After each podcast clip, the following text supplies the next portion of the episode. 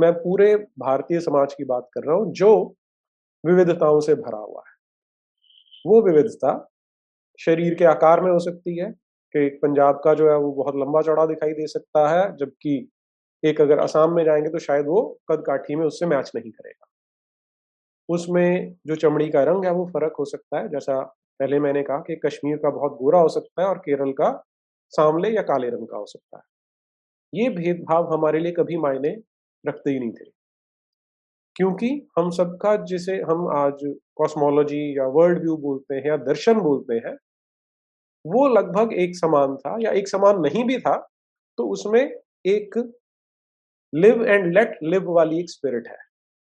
ये जो खुलेपन का माहौल है, ये जो खुलापन है, ये है जो हम को डिनोट करता है, जो हिंदुस्तान को, जो भारत को डिनोट करता है। और जो विदेशी मजहब है, विशेष रूप से यहाँ पर हम इस्लाम की और ईसाइयत की बात कर सकते हैं, उनका कहना है कि हमारी एक किताब है, उसमें जो लिखा है वो सच है, तुम्हारी सब किताबें झूठी हैं, तुम्हारा भगवान झूठा है, तुम हमारे जैसे बनोगे, अगर नहीं बनोगे तो या तो हम तुम्हें मार देंगे, या तुम्हें कन्वर्ट करेंगे, और या तुम्हें जिजिया टैक्स देना पड़ेगा।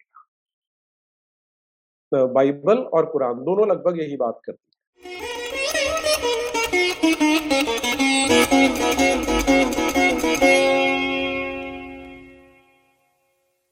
बार पुनः संगम टॉक्स को, राहुल जी को बहुत बहुत आभार कि उन्होंने मुझे यहाँ पर अपने विचार व्यक्त करने के लिए एक अवसर प्रदान किया है।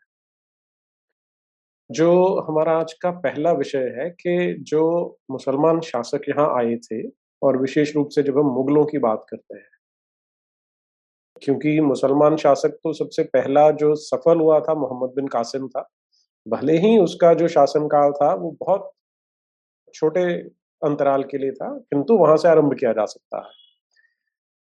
पर क्योंकि एक जो अधिक बल दिया जाता है वो मुगलों पे दिया जाता है, इसलिए मैं अपनी आज की वार्ता को केवल मुगलों तक केंद्रित रखने का प्रयत्न करूंगा। परंतु जितने मुस्लिम शासक आए थे वो लगभग इसी प्रकार की एक विचारधारा को मानने वाले थे, और इसी प्रकार का उन्होंने व्यवहार यहाँ पर हमारे देश में किया भी है। तो जब हम ये ये विषय ही क्यों उठा रहे हैं कि क्या मुगल यहाँ आकर हमारे जैसे हो गए थे, क्योंकि ऐसे दो गुट हैं, एक जिसका बहुत प्रबल रूप से मानना है कि वो जब यहाँ आए तो हमारे यहाँ की जो सभ्यता, जो संस्कृति है, जो सहस्त्रों वर्ष पुरानी है, उसमें आकर वो हम जैसे ही हो गए, हम में मिल गए, तो हमें उन लोगों को विदेशी आक्रांता मानने की बजाय यहाँ के स्थानीय शासक के रूप में स्वीकार कर लेना चाहिए। और इसी का एक तरह से अगर आप इसे एक्सटेंशन दे देंगे तो उसका अर्थ ये निकलता है कि जो हमने स्वतंत्रता का युद्ध लड़ा, जो स्वतंत्रता संग्राम किया हमारे पूर्वजों ने, वो मुस्लिम काल से, यानी आज से तेरह चौदह सौ वर्ष पहले आरंभ नहीं हुआ, वो केवल अंग्रेजों के साथ था। अब अंग्रेजों से जब हम अपनी तुलना करते हैं तो एक तो सीधा सीधा जो हमारी चमड़ी का रंग है, जो स्किन कलर है, वो अंतर दिखाई देता है, जिसका परिणाम यह है कि वहां पर अस वर्सेस देम, हम बनाम विदेशी, वो करना बड़ा सरल हो जाता है। और दूसरा हमें ये लगता है कि जो मुसलमान शासक थे वो विदेशी नहीं थे, क्योंकि उनकी चमड़ी का रंग हमसे अलग नहीं था। और ये हम कहाँ से, ऐसा विचार हमारे मन में क्यों आता है, क्योंकि हम अपने पड़ोस में जब मुसलमान को देखते हैं तो वो हमारे जैसा दिखता है। लेकिन यहाँ पर भी एक बहुत बड़ा भ्रम है। वो भ्रम यह है कि जिस समय तक मुगल शासक थे वो भी गोरी चमड़ी वाले ही थे। ये हमारे देश में बहुत कम लोग समझ पाते हैं कि उस समय भी ये जो रेशियल डिस्क्रिमिनेशन था, ये तो था ही, रिलीजियस और रेशियल दोनों तरह के डिस्क्रिमिनेशन थे। तो आज मैं अपनी वार्ता से यही स्थापित करने का प्रयास करूंगा कि जो हमारा स्वतंत्रता संग्राम है, जो हमारे पूर्वजों ने लड़ा, वो केवल ये दो ढाई सौ वर्ष वो वाले नहीं थे जब यहाँ पर अंग्रेजों की सत्ता थी, बल्कि उससे बहुत पहले जाता है।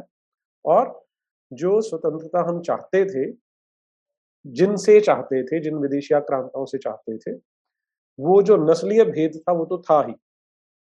हमारे देश की जो परंपराएं हैं वो कभी नस्ल भेद नहीं करती, क्योंकि यदि आप एक कश्मीरी को एक तमिलनाडु के एक निवासी से तुलना करने का प्रयास करेंगे तो आपको लगेगा कि दोनों किसी अलग अलग महाद्वीप के लोग हैं, ये एक ही देश के वासी नहीं हो सकते।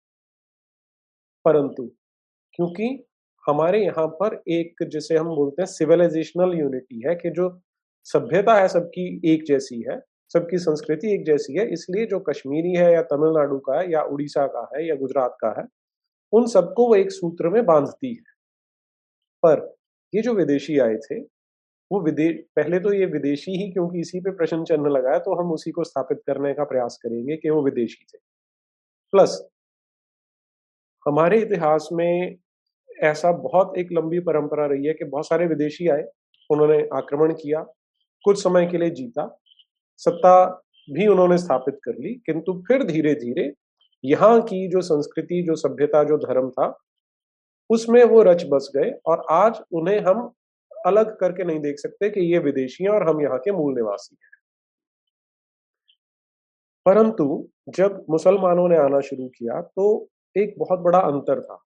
हम इन्हें शक या हूण से तुलना नहीं कर सकते। जब शक आए या हूण आए तो वो आप ये समझ लीजिए कि जो हमारे देश की समृद्धि थी, जो हमारे देश का वैभव था, उसे देखकर पहुंचे कि यहाँ पर इतना धन वैभव है तो हम उसे लूट सकते हैं, और उनका जो प्रमुख उद्देश्य था वो यहाँ का धन लूटना था। तो उन्होंने जब किसी भाग में सत्ता स्थापित कर भी ली तो अब धीरे धीरे उन्हें समझ में आना शुरू हुआ कि हमने, क्योंकि हमारे पास संख्या बल अधिक था या हमारे पास शस्त्र बल अधिक था, तो हमने यहाँ पर सत्ता तो स्थापित कर ली है, भले ही छोटे भूभाग पे की है, लेकिन ये लोगों की जो विचारधारा है वो इतनी ऊंची, इतनी महान है कि धीरे धीरे वो लोग इसको अपनाना अपनाना आरंभ कर गए और आज वो बिल्कुल हमारे जैसे हो चुके हैं। कोई अंतर नहीं है उनमें और हमें। परंतु जब मुसलमानों ने आना आरंभ किया तो उनके पास एक मजहब था, उस मजहब की एक किताब थी और उस किताब का एक ऐसा गॉड था जो हर चीज को बाइनरी में देखता था, अलग अलग करके देखता था। तो जिस समय हम ये प्रश्न उठाते हैं कि क्या वो हम जैसे हो गए थे, तो उसमें पहले तो हमें ये परिभाषित करना पड़ेगा कि हम कौन है। तो यहाँ पे जब मैं हम की बात कर रहा हूँ तो हम मैं पूरे भारतीय समाज की बात कर रहा हूँ जो विविधताओं से भरा हुआ है। वो विविधता शरीर के आकार में हो सकती है कि एक पंजाब का जो है वो बहुत लंबा चौड़ा दिखाई दे सकता है, जबकि एक अगर असम में जाएंगे तो शायद वो कद काठी में उससे मैच नहीं करेगा। उसमें जो चमड़ी का रंग है वो फर्क हो सकता है, जैसा पहले मैंने कहा कि कश्मीर का बहुत गोरा हो सकता है और केरल का सांवले या काले रंग का हो सकता है। ये भेदभाव हमारे लिए कभी मायने रखते ही नहीं थे, क्योंकि हम सबका, जिसे हम आज कॉस्मोलॉजी या वर्ल्ड व्यू बोलते हैं या दर्शन बोलते हैं, वो लगभग एक समान था, या एक समान नहीं भी था तो उसमें एक लिव एंड लेट लिव वाली एक स्पिरिट है कि मेरे ये विचार हैं, अगर तुम्हारे इस प्रकार के विचार हैं तो तुम उन्हें अपने पास रखो, तुम उनको फैलाना चाहते हो तो भी फैलाओ, अगर मुझसे वार्ता करना चाहते हो तो आओ बैठो, हम बात करते हैं, तुम्हें मेरा पसंद आएगा तो तुम उसे अपना लो, मुझे तुम्हारा पसंद आएगा तो मैं उसे अपना लूंगा। और यदि हमें नहीं, एक दूसरे के साथ हम सामंजस्य नहीं भी बैठा सकते तो तुम अपने ढंग से जीने के लिए स्वतंत्र हो, मैं अपने ढंग से जीने के लिए स्वतंत्र हूँ। ये जो खुलेपन का माहौल है, ये जो खुलापन है, ये है जो हम को डिनोट करता है, जो हिंदुस्तान को, जो भारत को डिनोट करता है। और जो विदेशी मजहब है, विशेष रूप से यहाँ पर हम इस्लाम की और ईसाईयत की बात कर सकते हैं। उनका कहना है कि हमारी एक किताब है, उसमें जो लिखा है वो सच है, तुम्हारी सब किताबें झूठी हैं, तुम्हारा भगवान झूठा है, तुम हमारे जैसे बनोगे, अगर नहीं बनोगे तो या तो हम तुम्हें मार देंगे या तुम्हें कन्वर्ट करेंगे और या तुम्हें जिजिया टैक्स देना पड़ेगा। बाइबल और कुरान दोनों लगभग यही बात करती है, तो ये दोनों में अंतर है।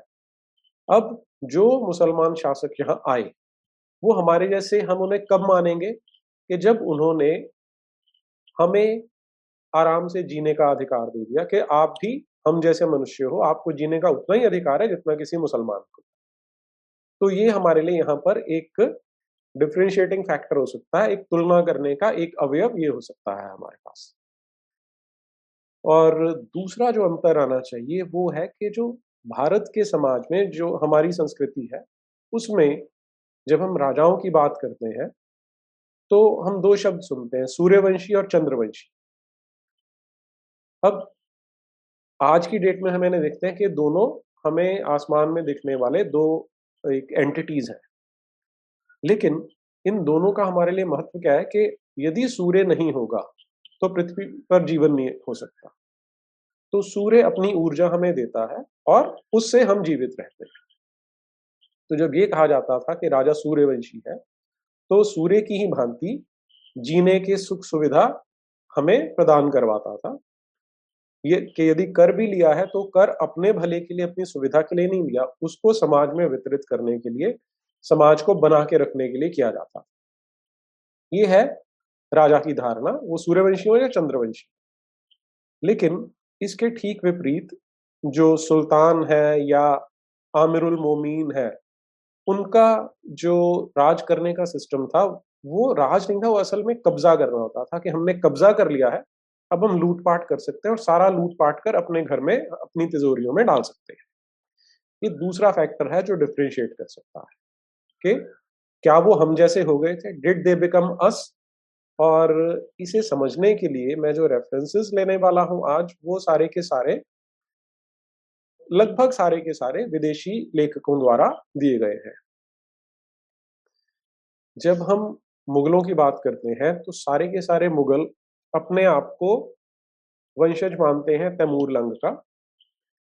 तैमूर लंग के विषय में मैंने अपनी पिछली वार्ता में उल्लेख किया था कि किस प्रकार से जब वो यहाँ आया था तेरह सौ अट्ठानवे में, तो यहाँ उसने भारत में कई लाखों हिंदुओं की हत्या केवल इसलिए की थी कि वो हिंदू थे, और फिर वो वापस चला गया था। जितने हमारे यहाँ शासक हुए जिन्हें शासक माना जाता है, बाबर ऑनवर्ड्स माना जाता है, तो बाबर और तैमूरलंग के बीच में चार लोग और थे। उन्होंने भी लूटपाट मचाने का प्रयास किया, यहाँ पे कब्जा करने का प्रयास किया, पर वो सफल नहीं हो सके। ये मैंने अपनी पिछली वार्ता में, जहाँ पर हमने वो जो सड़कों वाला जो एक टॉक किया, उसके अंदर वर्णन किया, तो मैं उसे दोहराना नहीं चाह रहा हूँ। आज आज मैं बाबर से आरम्भ करना चाहता हूँ। तो जब हम बाबर के विषय में चर्चा करते हैं, उससे पहले वाले सारे, जैसा मैंने पहले कहा कि तैमूर लंग के वंशज मानते हैं, और औरंगजेब तक आते आते, औरंगजेब के बाद तो बिखर गया था जितना मुगल शासन था, लेकिन औरंगजेब तक सारे के सारे बहुत गर्व अनुभव करते थे कि वो तैमूर लंग के वंशज हैं। तो ये पहला आपको इंडिकेशन मिल जाता है, आप इसे सर्कमस्टांशियल एविडेंस मान सकते हैं, कि वो हम जैसे ना तो बने थे ना बनना चाहते थे, बल्कि हमसे भिन्न होने में वो गर्व का अनुभव करते थे। ये पॉइंट नंबर वन हो जाता है। लेकिन दुर्भाग्य से हमारे समाज को बहुत ज्यादा डंब बना दिया गया है पिछले सत्तर अस्सी वर्षों की जो एजुकेशन सिस्टम है उससे, कि इतना बड़ा कॉन्ट्रास्ट दिख रहा है। तो सारे बोलते हैं कि हम उस तैमूर लंग के वंशज हैं जिसने यहाँ पर लाखों लोगों को केवल इसलिए मारा कि वो हिंदू थे। फिर भी हमें प्रमाण चाहिए होते हैं कि नहीं यार, हो सकता है कुछ परिवर्तन आ गया। तो इसलिए हम अब देखना शुरू करते हैं कि क्या कोई परिवर्तन आया था। तो सबसे पहला जो मैं यहाँ उल्लेख ले रहा हूँ वो होगा बाबर से। ये बाबर का जो बाबरनामा है, जो उसने स्वयं लिखा था, उसमें से है। तब ये सब जितने लोग थे बहुत अय्याश प्रकार के होते थे, हर प्रकार की जो आ, बुराई है आप इनके अंदर पाएंगे, कि महिलाओं से दुराचार व्यवहार, व्यभिचार करना, वो आपको देखने को मिलेगा, शराब पीना, और एक बहुत ही जिसे लंपट चरित्र बोलते हैं, उस तरह के सभी ये व्यक्ति थे। तो बाबर बाबरनामे में मैं उसका आपके साथ एक फरमान शेयर कर रहा हूँ यहाँ पर, जिसमें उसने शराब पीना छोड़ा छोड़ा है और उसके बारे में वो अपना फरमान जारी करता। इसका ट्रांसलेशन एडवर्ड प्राइस ने किया है, इंग्लिश का अनुवाद है, तो क्योंकि हमारे पास अभी तक इसका हिंदी अनुवाद उपलब्ध नहीं है तो हमें अंग्रेजी वाले पर ही निर्भर करना पड़ेगा। वो हमें क्या बता रहा है कि अगर आप इस फरमान का केवल इंट्रोडक्शन देखेंगे, let us praise the long suffering one who loved the penitent and who loved the cleanser of themselves and let thanks be rendered to the gracious one who absolves his debtors and forgives those who seek forgiveness Blessings be upon Muhammad, the crown of creatures, on the Holy Family, on the pure companions, and on the mirrors of the glorious congregation to wit.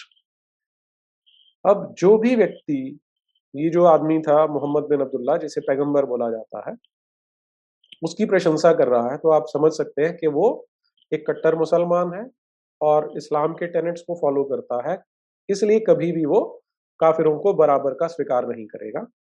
अब यहाँ पर इस फरमान में जब हम आगे चलेंगे तो आपको वो अपने शब्दों में क्या उल्लेख कर रहा है उस पर चलते हैं। मैं यहाँ पर चौथी लाइन से आरंभ कर रहा हूँ, क्षमा कीजिए पांचवीं से। After some days of sorrow and repentance we abandoned evil practice one by one and the gates of retrogression became closed but the renunciation of wine, the greatest and most indispensable of renunciations, remained under a veil in the chamber of deeds, pledged to appear in due season, and did not show its countenance until the glorious hour when we put, we had put on the garb of the holy warrior, and had encamped with the army of Islam over against the infidels in order to slay them.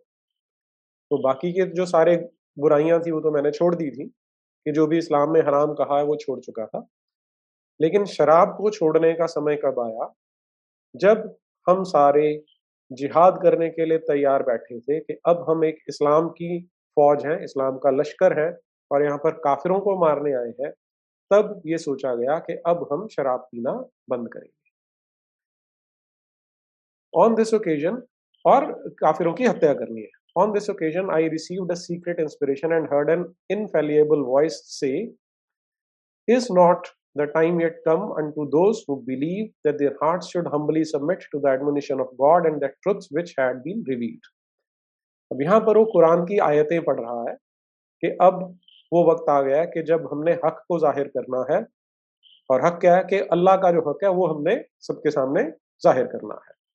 और इसमें बाबर फिर माफी मांग रहा है और फिर वो क्या बोलता है, the victorious servants in accordance with the illustrious orders dashed upon the earth of contempt and destruction the flagons and the cups and the other utensils in gold and silver. कि अब हमने जिन प्यालों में शराब पीते थे वो सोने के बने थे, चांदी के बने थे, हमने उनको फेंक दिया और वो तारों की तरह चमकने लगे और जिस तरह इनके टुकड़े टुकड़े हो गए हैं उसी तरह इंशाअल्लाह बहुत ही जल्दी हम जो काफिरों के भगवान हैं, जो मूर्ति पूजा करने वालों के भगवान हैं, उनको भी उनके भी इसी तरह टुकड़े टुकड़े कर देंगे। तो ये पहला मुगल शासक है जो आपको बिल्कुल क्लैरिटी से बता रहा है कि इन्हें हमसे कितनी नफरत थी, तो दे बिकेम अस बाबर के लिए अप्लाई नहीं किया जा सकता। हुमायूं जो था वो बहुत छोटे अंतराल के लिए रहा, लेकिन इस छोटे अंतराल में क्योंकि उसे बहुत कुछ बदलने का समय नहीं मिला था तो बहुत अधिक परिवर्तन वो नहीं कर पाया।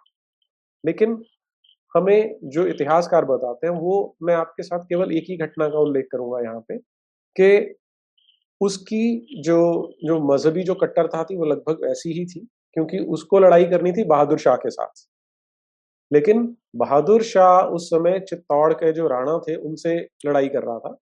तो इतिहासकार हमें ये बताते हैं कि उसने उस लड़ाई में इंटरफेयर इसलिए नहीं किया क्योंकि उसे पता था कि वो काफिरों के साथ लड़ रहा है और वो उसे इस चांस को छोड़ने नहीं देना चाहता था क्योंकि उसे पता था कि मुसलमान से नहीं लड़ना क्योंकि मुसलमान मेरा भाई है और इससे मुझे मेरा जो मजहब है उसको सफल करने में सफल आ, सवाब मिलेगा।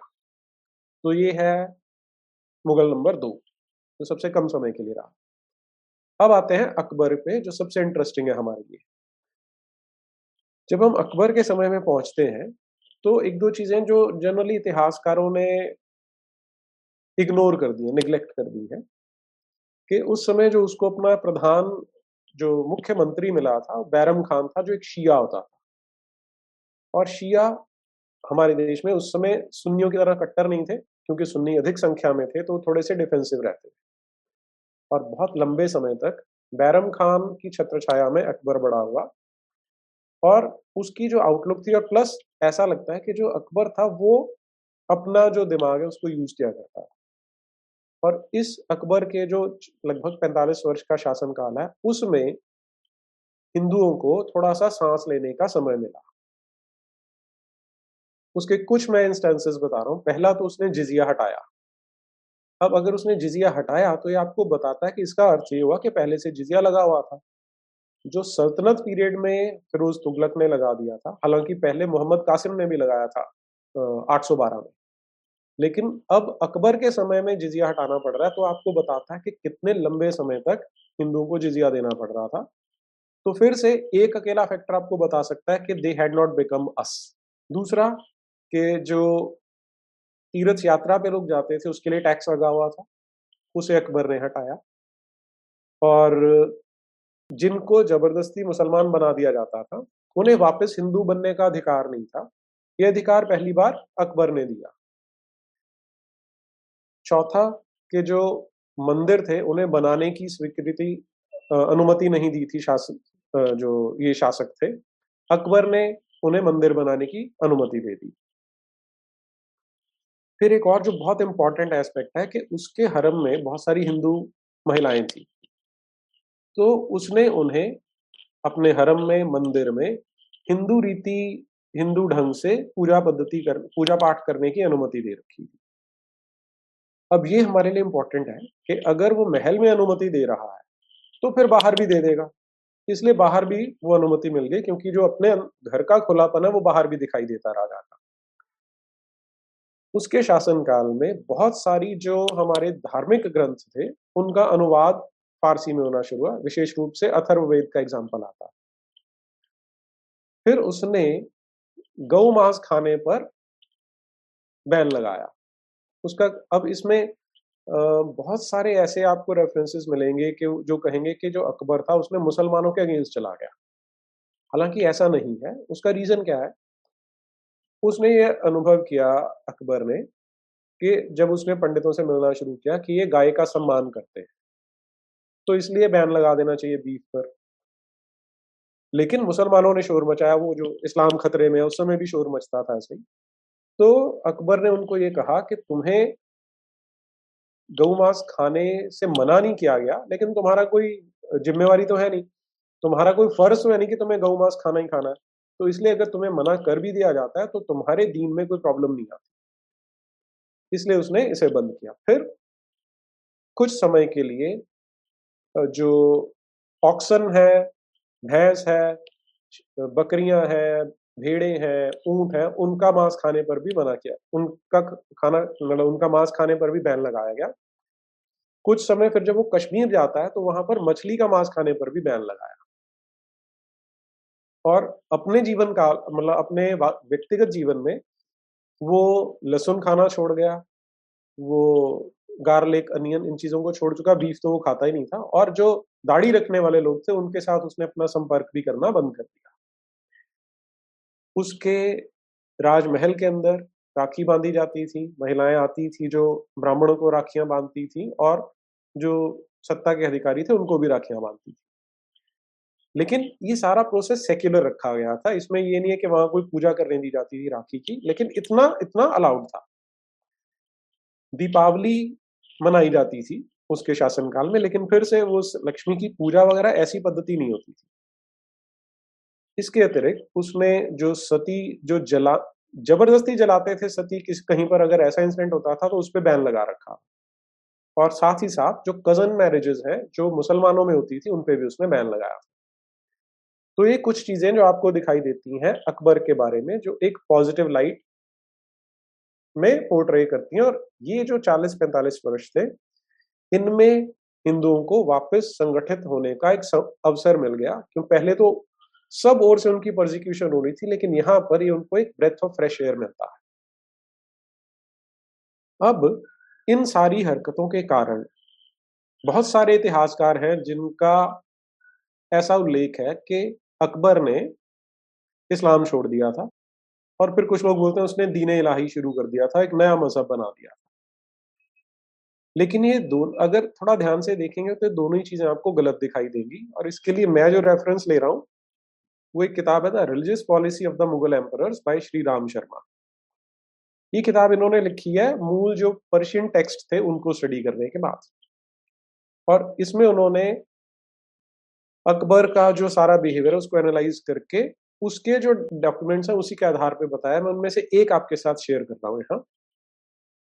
इसमें आप देखें जो सातवीं आठवीं लाइन है. Further in his letters to Abdullah Khan Uzbek written in fifteen eighty six. अब फिफ्टीन एटी सिक्स का मतलब है केवल मरने से बीस वर्ष पुरानी बात कर रहे हैं, लास्ट के लगभग एंड में आ गए. Akbar definitely declares himself a Muslim and proudly boasts that on account of his conquests, Islam had now spread to territories where it had never been heard of before, and that temples of the non-believers had been converted into mosques. He also roundly declares that institutes of the Prophet and revelation of God have always been his guides. Thus, Akbar seems to have considered himself a Muslim almost to the very end of his life. जो आपको बताता है कि ये जिसे हम थोड़ा सा टॉलरेंट मुस्लिम, आजकल वो शब्द यूज करते हैं ना ऐसे अलग अलग से के मॉडरेट मुस्लिम, तो ये आपको मॉडरेट मुस्लिम का एक एग्जाम्पल दिखाई दे सकता है. लेकिन इसके बहुत सारे शेड्स हैं. अब कुछ लोगों का कहना है कि वो बड़ा तगड़ा लव जिहादी था या ज्यादा स्मार्ट था या ज्यादा चालाक था, जो मर्जी कह सकते हैं हम उसे, लेकिन ये आपको बाकियों से थोड़ा सा इसमें डिफरेंस अकबर के समय में देखने को मिलता है. इसके बाद हम चलते हैं जहांगीर पे. अब जहांगीर ने अपनी किताब लिखी है जिसे तुजुके जहांगीरी बोला जाता है और तारीखे जहांगीरी भी बोला जाता है. तो पहला जो मैं एग्जांपल ले रहा हूं कि जो जहांगीर के अपने मेमोयर्स हैं जिन्हें ट्रांसलेट किया था किसी ब्रिटिशर ने, इसमें एक बहुत इंपॉर्टेंट चीज है जो हमें काम में आएगी. यहाँ पर वो अपने आप लिख रहा है जहांगीर के कनौज के बारे में रेफर कर रहा है, जो उत्तर प्रदेश का बहुत बड़ा हिस्सा है, कि कनौज में बहुत सारे लोगों ने विद्रोह कर रखा था. तो उस विद्रोह से निपटने के लिए अपने सेनापति को भेजता है वहां पर. तो उसका जो रेफरेंस है वो क्या दे रहा है, अब उसे देखिए जरा. वो सारा रेफरेंस रेफरेंस बताता है कि मेरा जो अब्दुल्ला खान था वो वहां पहुंचा अपने भाई के साथ, अपनी बहुत बड़ी सेना थी जिसमें कम से कम तीस हजार घुड़सवार थे, बाकी हाथी थे, ऊंट थे जिन पर गन्स लदी हुई थी, और ये लोग वहां पर हमला करने जाते हैं कनौज में. तो हमारे लिए क्या इंपॉर्टेंट है, and here I am compelled to observe with whatever regret that notwithstanding the frequent and sanguinary executions. अब यहाँ पे वो सेंग्विनरी एग्जीक्यूशंस किन की बात कर रहा है, ये जब वो जीत चुके हैं उसके बाद बता रहा है कि वहां पर लगभग एक लाख लोग थे जिन्होंने विद्रोह कर रखा था. अभी हमारे लिए इंपॉर्टेंट क्यों है कि हमारे देश का एक प्रोविंस है, एक लाख लोग विद्रोह कर रहे हैं. इनके लिए शब्द यूज किया जाता है बागी. तो जो हमारे फ्रीडम फाइटर्स थे जिन्हें पता था कि ये विदेशी हैं, हमने इनसे छुटकारा पाना है, अगर वो दे बिकेम अस वाली बात होती तो कभी बगावत होने का प्रश्न नहीं उठता था अगर ये आम राजा होते. द मेयर फैक्ट कि एक प्रोविंस के अंदर एक लाख लोग सेना बनाकर इनसे लड़ना चाहते हैं, वो आपको एक और इंडिकेशन है, बिल्कुल इन द फेस है कि ये यहाँ पर हम जैसे नहीं बने थे, ये यहाँ पर कब्जा करके बैठे थे. तो जीतने के बाद इन्होंने क्या किया, जो भाग सकते थे वो तो भाग गए, जो पकड़े गए उन सबको मारा गया और उनकी लाशों को जहांगीर ने ऑर्डर दिया कि जितने मेन रोड्स हैं उन पे इनको उल्टा लटकाया जाए ताकि लोगों के दिलों में दहशत बन जाए और वो हमारे अगेंस्ट बगावत ना कर सके. और अब वो उसके बारे में बता रहा है जो सेंग्विनरी एग्जीक्यूशंस की बात कर रहा है, which have been dealt among the people of Hindustan. अब देखिए वो ये नहीं कह रहा कि जो मेरे अपने देश में किया गया है, which have been dealt with the people of Hindustan, के हिंदुस्तान के लोगों के ऊपर इस तरह की एग्जीक्यूशंस हम बार बार करते रहे हैं. The number of turbulent and disaffected never seems to diminish. बगावत करने वालों की संख्या कभी भी कम नहीं होती, हम जितने मर्जी इनके लोगों को मार काट देते हैं. For what with the examples made during the reign of my father and subsequently of my own. अभी अकबर का बेटा है जो बता रहा है कि मेरे बाप ने भी इसी तरह की एग्जीक्यूशंस की थी और मैं भी करता रहता हूं, लेकिन फिर भी कभी भी जो बगावतें हैं वो कम नहीं हो रही है. फिर आगे देखिए, there is scarcely a province in the empire in which either in battle or by the sword of the executioner five and six hundred thousand human beings have not at various periods fallen victims to this fatal disposition to discontent and turbulence. हर एक प्रांत में, हर एक सूबे में पांच पांच छह छह लाख लोगों को तलवार से काटा जाता है, मारा जाता है, ताकि ये बगावत ना कर सकें, लेकिन फिर भी हमेशा बगावत होती रहती है। Ever and anon in one quarter or another will some accursed miscreant spring up to unfurl the standard of rebellion, so that in Hindustan never has there existed a period of complete repose. So ये एक ही paragraph आपको बता देगा कि वो क्या कह रहा है कि कभी भी ऐसा समय नहीं हो कि हिंदुस्तान में बगावत नहीं हुई। जितनी मर्जी हम कोशिश कर लें, किसी ना किसी कोने में हमेशा कोई ना कोई बगावत का झंडा लेके खड़ा हो जाता है। ये ऐसे एक्सप्लेनेशंस आपको इस्लाम के आने से पहले कहीं नहीं मिलते। उससे पहले के जो रेफरेंसेस हैं हमारे पास,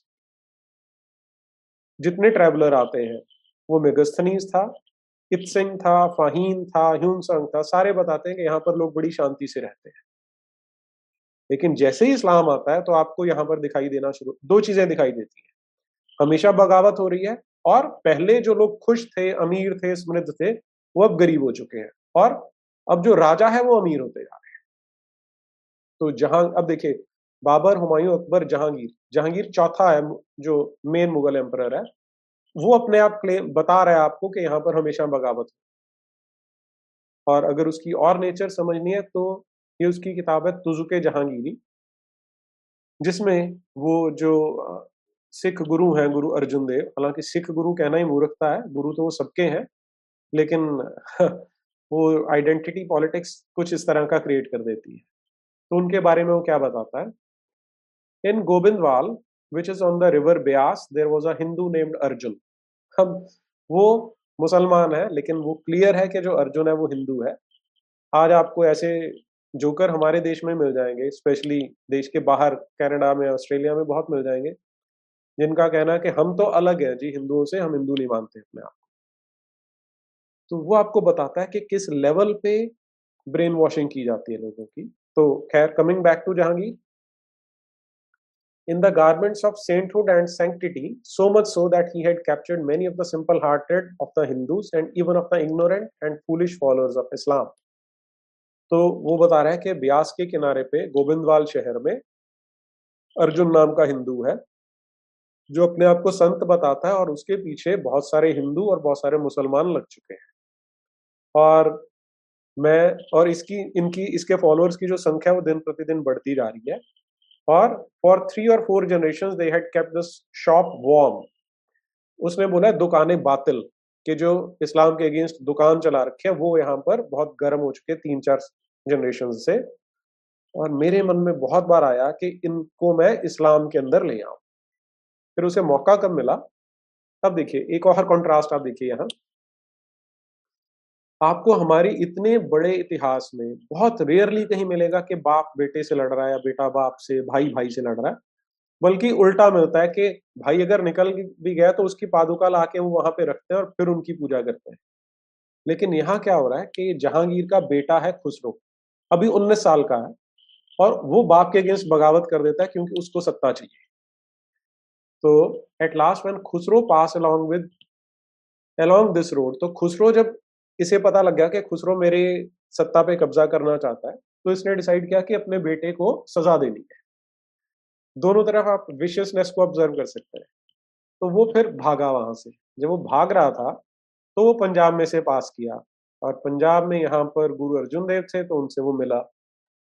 तो गुरु अर्जुन देव ने उसके माथे पे केसरी रंग का तिलक लगाया। तो ये जो सारे ये समाचार थे ये जहांगीर तक पहुंचे। तो जहांगीर ने बोला कि अर्जुन को पकड़ के लाओ, और फिर उसको पकड़ के लाते हैं, और फिर मैंने उन्हें आदेश दिया कि इस गुरु अर्जुन देव को मार दो, और उसे मार दिया। तो दे बिकेम अस कितना सच्चा है वो आप एक बार फिर से अपने आप समझ सकते हैं। फिर एक राजस्थान का एग्जाम्पल आता है, अजमेर में जाता है वो, तो वहां पर देखता है कि एक बहुत सुंदर मंदिर बना हुआ है। अब अकबर ने मंदिर बनाने की अनुमति अनुमति दी थी, तो उसके बाद बहुत सारे लोगों ने, राजाओं ने अपने अपने स्थानों पर मंदिर बनाए थे। तो ये उस समय एक लाख रुपए लगाकर एक देवहार बनाया हुआ था जो वराह अवतार है उनको समर्पित था। तो वो वहां पहुंचता है और वो क्या लिख रहा है, I found a form cut out of black stone which from the neck above was in the shape of a pig's head and the rest of the body was like that of a human. The worthless religion of the Hindus is this, that once on a time for some particular object, the supreme ruler thought it necessary to show himself in this shape. On this account, they hold it dear and worship it. I ordered them to break that hideous form and throw it into the tank. So Hinduओं का worthless religion है और जो उन्होंने ये प्रतिमा बना रखे उसको तोड़ के जो वहां पर जल कुंड है उसमें फेंक दिया जाता है। ये चौथा मुगल है, they became us. अब शाहजहां पे आते हैं। शाहजहां के शासन काल में फ्रैंकोइस बर्नियर था फ्रेंच ट्रैवलर जो यहाँ पे आता है और उसकी किताब का पेज नंबर तीन है जो मैं शेयर कर रहा हूँ यहाँ। I found that the reigning prince was named Shah Jahan or king of the world. According to the annals of country, वो बता रहा है कि शाहजहां जो है वो जहांगीर का बेटा है, अकबर का पोता है। और हमारे लिए जो चीज इम्पोर्टेंट है कि वो अपने आप को तिमुर लेंग तिमुर लेम का या तैमूर लंगड़े का डिसेंडेंट मानते हैं। और आगे वो जो सबसे इम्पोर्टेंट चीज बता रहा है कि उन्हें मुगल कहा जाता है, a name which they have communicated to the foreigners who now rule Hindustan, the country of the Hindus or Indians. तो हिंदुओं को बड़ी अच्छी तरह से पता था। अभी हम पांचवें मुगल के शासन काल में है। उस समय भी ये पूरी की पूरी चेतना थी, विदेशी जो आ रहे हैं उनको भी और हमारे लोगों को भी, कि ये जो मुगल हैं ये विदेशी हैं और इन्होंने हिंदुओं के ऊपर अपनी सत्ता स्थापित कर रखी है। और आगे वो इससे भी इंपॉर्टेंट बात बताता है कि it must not, however, be inferred that office of trust and dignity are exclusively held by those of the Mughal race. कि यहाँ पर जो आर्मी की टॉप पोजीशंस है, जो एडमिनिस्ट्रेटिव टॉप पोजीशंस है, वो केवल मुगलों को नहीं दी जाती है। इन सारी की सारी जो ऊंचे पद हैं, उन पर पर्शियंस बैठते हैं, अरब्स बैठते हैं और टर्क्स बैठते हैं। ध्यान दीजिए, हिंदू नहीं बैठे इनमें कहीं। और अगर आपको मंगोल कहलाना है तो मंगोल मुगल होने के लिए आपकी क्वालिफिकेशन क्या है कि आपको फॉरेनर होना जरूरी है और मुसलमान होना जरूरी है। और फॉरेनर कैसे? आपकी चमड़ी वाइट होनी चाहिए। अब बेयर इन माइंड पांचवा मुगल है, तो पांचवें मुगल तक वो जो रेशियल डिस्क्रिमिनेशन है अभी तक चल रही है कि वाइट फेस होना चाहिए, मुसलमान होना चाहिए। In contraindication to Christians of Europe who are called Firangis and Hindus who are, whose complexion is brown and who are Gentiles. So I think ये sufficient है establish करने के लिए कि they never became us। और फिर यहाँ पे शाहजहां की जो religious policy है उसमें भी मैं एक ही example quote कर रहा हूँ कि उसने हिंदू और मुसलमानों को आपस में शादी करने से मना कर रखा।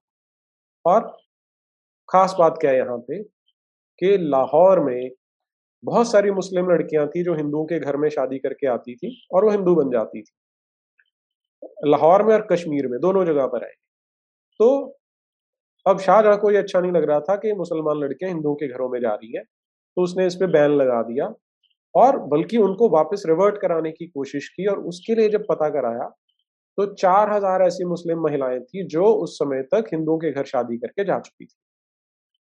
और जो बैरागी होते थे वो भी मुसलमानों को रिकन्वर्ट कर रहे थे। बेयर इन माइंड के वहाँ उस समय तलवार के दम पे कन्वर्ट किए जाते थे, तो उनको रिकन्वर्ट करना आसान होता था। और तो शाहजहां के बारे में बताने के लिए सफिशिएंट होना चाहिए।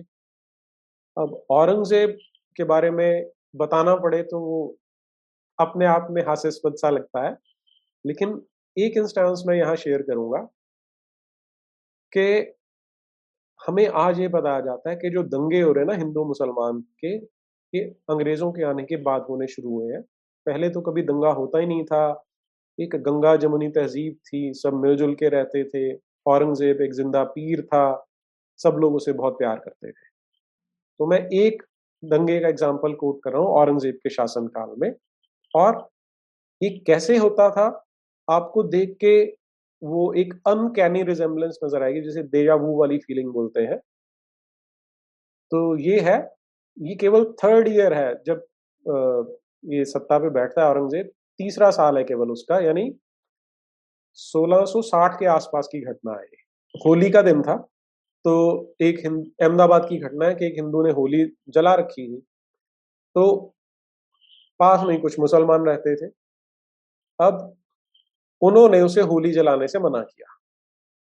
तो जो हिंदू थे वो वहां पर जो मुस्लिम शासक का जो प्रतिनिधि था दाऊद खान, उसके पास चले गए और दाऊद खान ने उनको जलाने की परमिशन दे दी, क्योंकि उसने कहा कि मेरा घर है, मैं अपने घर में तो जला ही सकता हूँ। तो बहुत देर तक बहस होती रही, लेकिन अल्टीमेटली उन्होंने होलिका दहन किया। अब अगले दिन उस मुसलमान ने क्या किया, अपने घर में एक गाय लेके आता है और उसको काटता है वहां पे, और वो क्लेम करता है कि फिर ये मेरा घर है, मैं अपने घर में कुछ भी कर सकता हूँ। तो इस पे हिंदुओं को गुस्सा आया और उन्होंने मुसलमानों से लड़ाई करनी शुरू कर दी। तो अब मुसलमान जो थे अपने घरों में जाके छुप के बैठ जाते हैं। तो हिंदू क्योंकि बहुत सारे इकट्ठे हुए थे, उन्होंने वहां पर उस मुसलमान के लड़के को पकड़ लिया जो चौदह पंद्रह साल का था और उसको मार दिया। अब मुसलमानों को गुस्सा आ गया तो वो इकट्ठे होने शुरू हो जाते हैं। फिर वो दाऊद खान के पास पहुंचते हैं कि तुझे इस्लाम को बचाना चाहिए था, लेकिन तू काफिरों का साथ दे रहा है।